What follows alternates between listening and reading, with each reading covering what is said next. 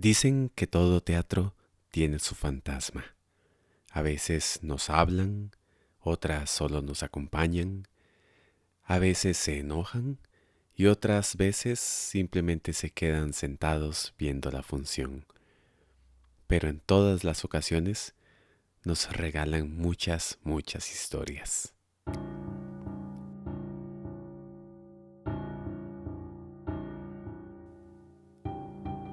Bienvenidos y bienvenidas a el episodio número 3 de Andate al Teatro, el podcast. Este es un proyecto beneficiado por el programa Becas Creativas 2020 del Ministerio de Cultura y Juventud del Gobierno de Costa Rica. Yo soy Melvin Jiménez y hoy quiero hablarles de los fantasmas del teatro esos que, como dije al inicio, nos acompañan muchas veces, nos pegan uno que otro susto, a veces nos dejan historias muy graciosas, pero que parece que siempre están por ahí. Para producir este episodio, consulté en Facebook a colegas si habían tenido experiencias de este tipo con fantasmas en teatros y tuve una gran respuesta. Parece que es común para actores, actrices, directores y demás que les peguen sus sustillos. Dos de esas personas decidieron acompañarme y contarme su historia. La primera de ellas, la historia de Diana.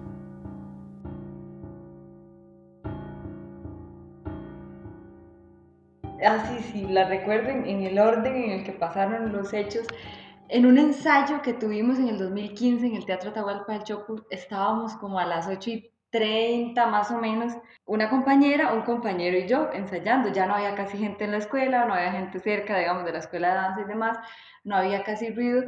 Y, y, uno de los compañeros dijo, bueno, no, yo ya me tengo que ir y demás, se estaba listando, se fue, salió. Entonces dejamos la puerta del teatro abierta porque ya él había salido. Entonces quedábamos solamente la otra compañera que se fue a sentar en las butacas, yo me quedé todavía como en el teatro, teníamos unas sillas y demás, y entraron unos perros corriendo, como jugando, qué sé yo.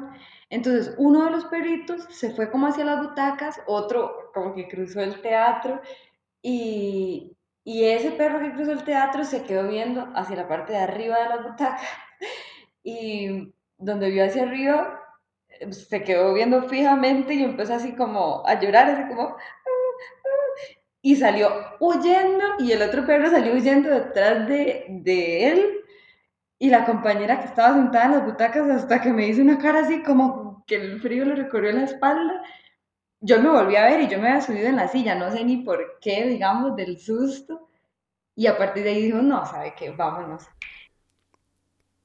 Dani Argüello es otro de los amigos y colegas que nos quiso contar su historia, la historia detrás del teatro El Nacimiento, en San Antonio de Belén.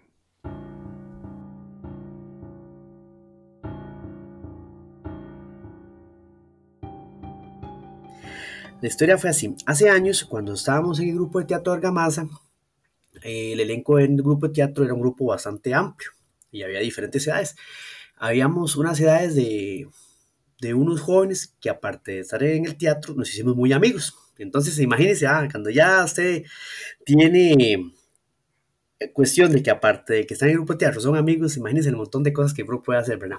Entonces, una vez se nos ocurrió la idea desde que siempre jugamos de astutos, ¿verdad? Entonces dijimos, qué vacilón, ¿por qué no nos quedamos durmiendo en el teatro? Se nos metió a la loquera, pero ¿y cómo hacemos? Porque yo de guardia y solo dos personas manejaban las llaves del grupo teatro, que era el finado Tuyito Vives, que podemos decir que era integrante del grupo y aparte como el tramoya, y José Chávez, que era en ese tiempo el director, y lógicamente la Policía Municipal de Belén, ¿verdad? Entonces dijimos, no, aquí lo que hay que hacer es robarnos las llaves. Y teníamos la facilidad de que uno de los hijos de la pelota era hijo del, del finado Toño Vives, entonces dijo, yo me encargo de conseguir las llaves y nada más hagamos el plan. Entonces nosotros esa noche tuvimos una presentación de teatro, todo tranquilo, tratamos de no, de, que la gente no sospechara nada, entonces hicimos todo lo normalmente posible. O sea, como se dice, tratamos de actuar que veníamos para la casa, ¿verdad? Entonces todo el mundo bajó como si nada, siempre nos gustaba venirnos caminando del teatro después de la función, ahí comentando cosas que pasaban en plena función, porque sí, siempre pasan cosas vacilonas, ¿verdad? Y veníamos todos tertuleando, todo el mundo se despidió Y a cierta hora nos quedamos de ver en, la plaza, aquí en el centro de Belén. Y empezamos a caminar todos para arriba. Ya fuimos tranquilamente, entramos y como nosotros tenemos la facilidad de manejamos mucho el teatro, sabemos dónde estaban las luces, cómo manejamos el sonido, todo tranquilo. Llegamos, primer fallonazo, ah, lo, que no se puede hacer. Empezamos a jugar bola en el escenario número uno, en medias, ¿verdad? Ya imagínense ya si se hubieran dado cuenta el bronco que hubiera sido. En un toque ya estábamos así que medio descansados y nos fuimos a sentar en la última fila de las butacas y pusimos solo la luz del centro del escenario para ver cómo se ve el escenario. Cuando empezamos a notar cosas extrañas vimos que la intensidad de la luz empezó como a bajar y se aumentaba y bajaba pero nosotros como estábamos, éramos varios, decíamos, ah, deben estar jugando con las luces, pero en un toque nos volvimos a ver y estábamos todos sentados, no había nadie más. Entonces ya con las miradas ya nos quedamos así como, ya, ya usted sentía ya esa, como esa vibra rara, entonces mejor nos fuimos para el escenario porque ya nos daba miedo que fuera que era problemas de la luz o algo. Ya cierta, estábamos ahí vacilando y de repente escuchamos como unos lloros. Pero decíamos, cállese, cállese, oiga, oiga, oiga pero era así como que se escuchaba largo. Jale, jale, jale, a ver, caminamos ahí, porque aparte de eso eran como unas bodegas municipales que estaban a la, a la par del teatro, pero eso estaba abierto. Y nos íbamos a fiar y no veíamos nada. Eh, bueno, pues devolvíamos al teatro y volvíamos a escuchar y íbamos a ver y no veíamos nada. Entonces, lógicamente, ya los nervios, ya el cerebro, ya todo empieza a actuar, entonces ya no era esa tranquilidad que teníamos de estar ahí la noche. Y ayer aquí eran dos opciones, o amanecemos o nos vamos. No, no, no, dijo uno, hagamos una cosa, ahí pongamos el equipo, pongamos música, ahí sí, pongamos música, nos ponemos a hacer otras cosas, ahí a lo que estamos haciendo y ahí matamos el nerviosismo. Cuando de repente estamos en un puro, y se nos había olvidado todo, cuando de repente vemos que se estaciona un carro y empiezan a golpearnos duro, bla, bla, bla. Bueno, ustedes, por favor, ¿quiénes están ahí? Arriba las manos salgan, pero suave, no, nada de suave, y empiezan a gritarnos y nosotros así, pero suave un momento, por favor, nada, nada, bueno, ah, por favor, abran, entonces, no disparen, no disparen, ya salimos, ya salimos. Bueno, yo diría que lo tienen bien merecido por jugar bola en el escenario, pero bueno. ¿Qué tal si volvemos a Diana para que nos cuente su otra experiencia en el Atahualpa? Y una última vez, también como a esa hora, que es cuando ya casi no hay gente en el teatro ni en las aulas. Eh, estaba ensayando con otra compañera, ya habíamos terminado de ensayar, ah, en ambas ocasiones ya habíamos terminado de ensayar, en esta otra ocasión ella se fue, digamos, estábamos en el aula que está detrás del teatro, ella se fue a cerrar los portones por afuera y yo estaba ahí como terminando de cambiarme y eh, según yo, bueno, pues ella ya venía, ¿verdad? Y yo escuché los pasos de ella los pasos se, se, detuvieron y yo como que le pregunté, ¿cómo estás ahí? Y no me responde. Y cuando, o sea, cuando escucho, ella viene de afuera y venía hablando y haciendo un escándalo.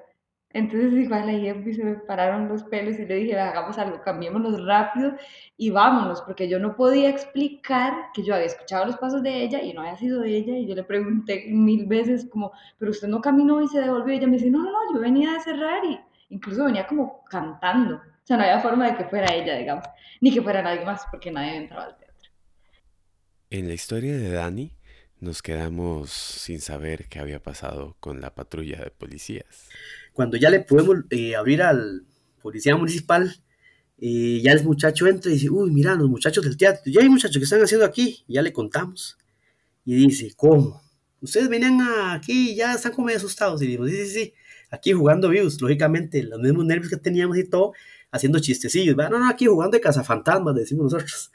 Y sí, ah, mi rato con ustedes. Y él se sienta y dice, miras que aquí han pasado varias cosas.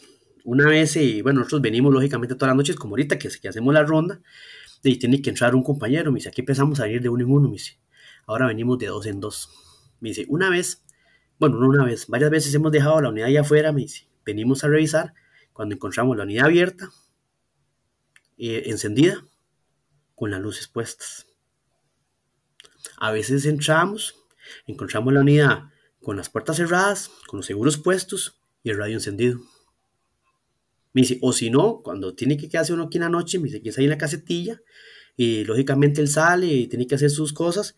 Cuando de repente ve, las pasado un compañero, dice, las pasado un compañero, eh, Eh, lógicamente, a la hora de la cena, él metió la comida a calentar y todo. Cuando él sale, porque escucha que llaman, vuelve a entrar, porque está de eso, se escuchaban voces como que buscaban. La gente iba a ver y salía y no había nadie y volvían a entrar.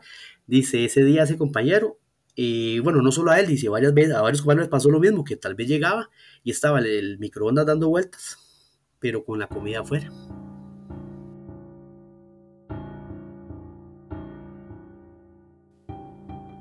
A nosotros siempre nos gusta estar buscando la explicación a las cosas que no entendemos. Diana y Dani me cuentan su explicación. Se supone que ahí a quien tenemos es a Marcia, que Marcia fue una profe de artes escénicas que iba para ensayo y, y parece ser que nunca llegó al ensayo. Y bueno, hay toda una historia ahí detrás, que fue una, una profe que velaron en el teatro y demás, y se supone como que Marcia anda por ahí y a veces aparece. Seguramente estaba viendo el ensayo y los perros la pudieron ver, pero nosotras Porque también ha pasado de que tal vez estábamos ensayando y escuchamos donde ya alguien llamaba, buscaba. Salíamos a abrir y si no había nadie.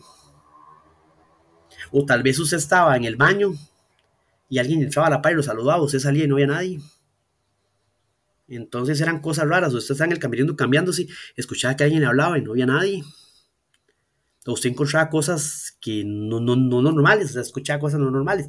Sí, empezamos a investigar o a hablar con la gente que trabajó mucho tiempo, porque ahí antes había una rosera, eso de donde estaba el teatro era una antigua rosera, una rosera vieja.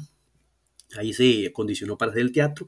Nos habían contado que hace años, eh, exactamente en la pasada del puente, eh, se cayó un montacarguista el señor se volcó con el montacargas, pero no lo pudieron sacar a tiempo, entonces el hombre falleció. Entonces también estaba esa historia de que había fallecido ahí.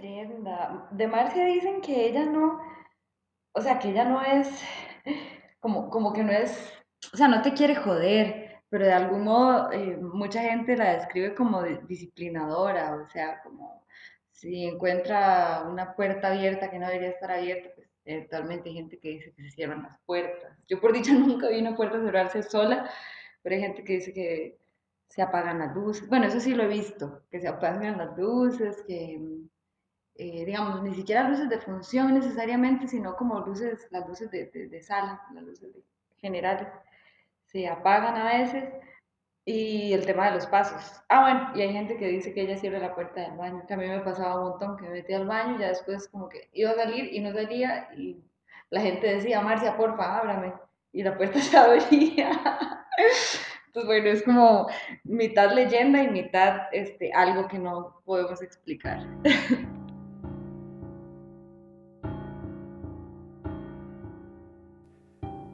Ya estamos llegando al final de este episodio, pero antes de terminar con Diana y Dani, les pregunté qué pensaban ellos de eso, de que...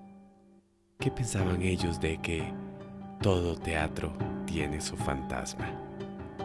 Muchas gracias por escucharnos y nos conectamos en el próximo episodio. Sí, claro, yo sí lo creo. Yo a veces digo que tal vez los fantasmas cuidan el teatro ellos lo cuidan. Son, son, son, son, son, son, son seres que están ahí cuidando el teatro, que no pase nada, que esté, todo esté bien, que, que nadie llegue a hacer maldades. O sea, nos cuidan, ellos nos cuidan a nosotros, porque si verdaderamente fuera para mal, a algún actor ya le hubiera pasado algo.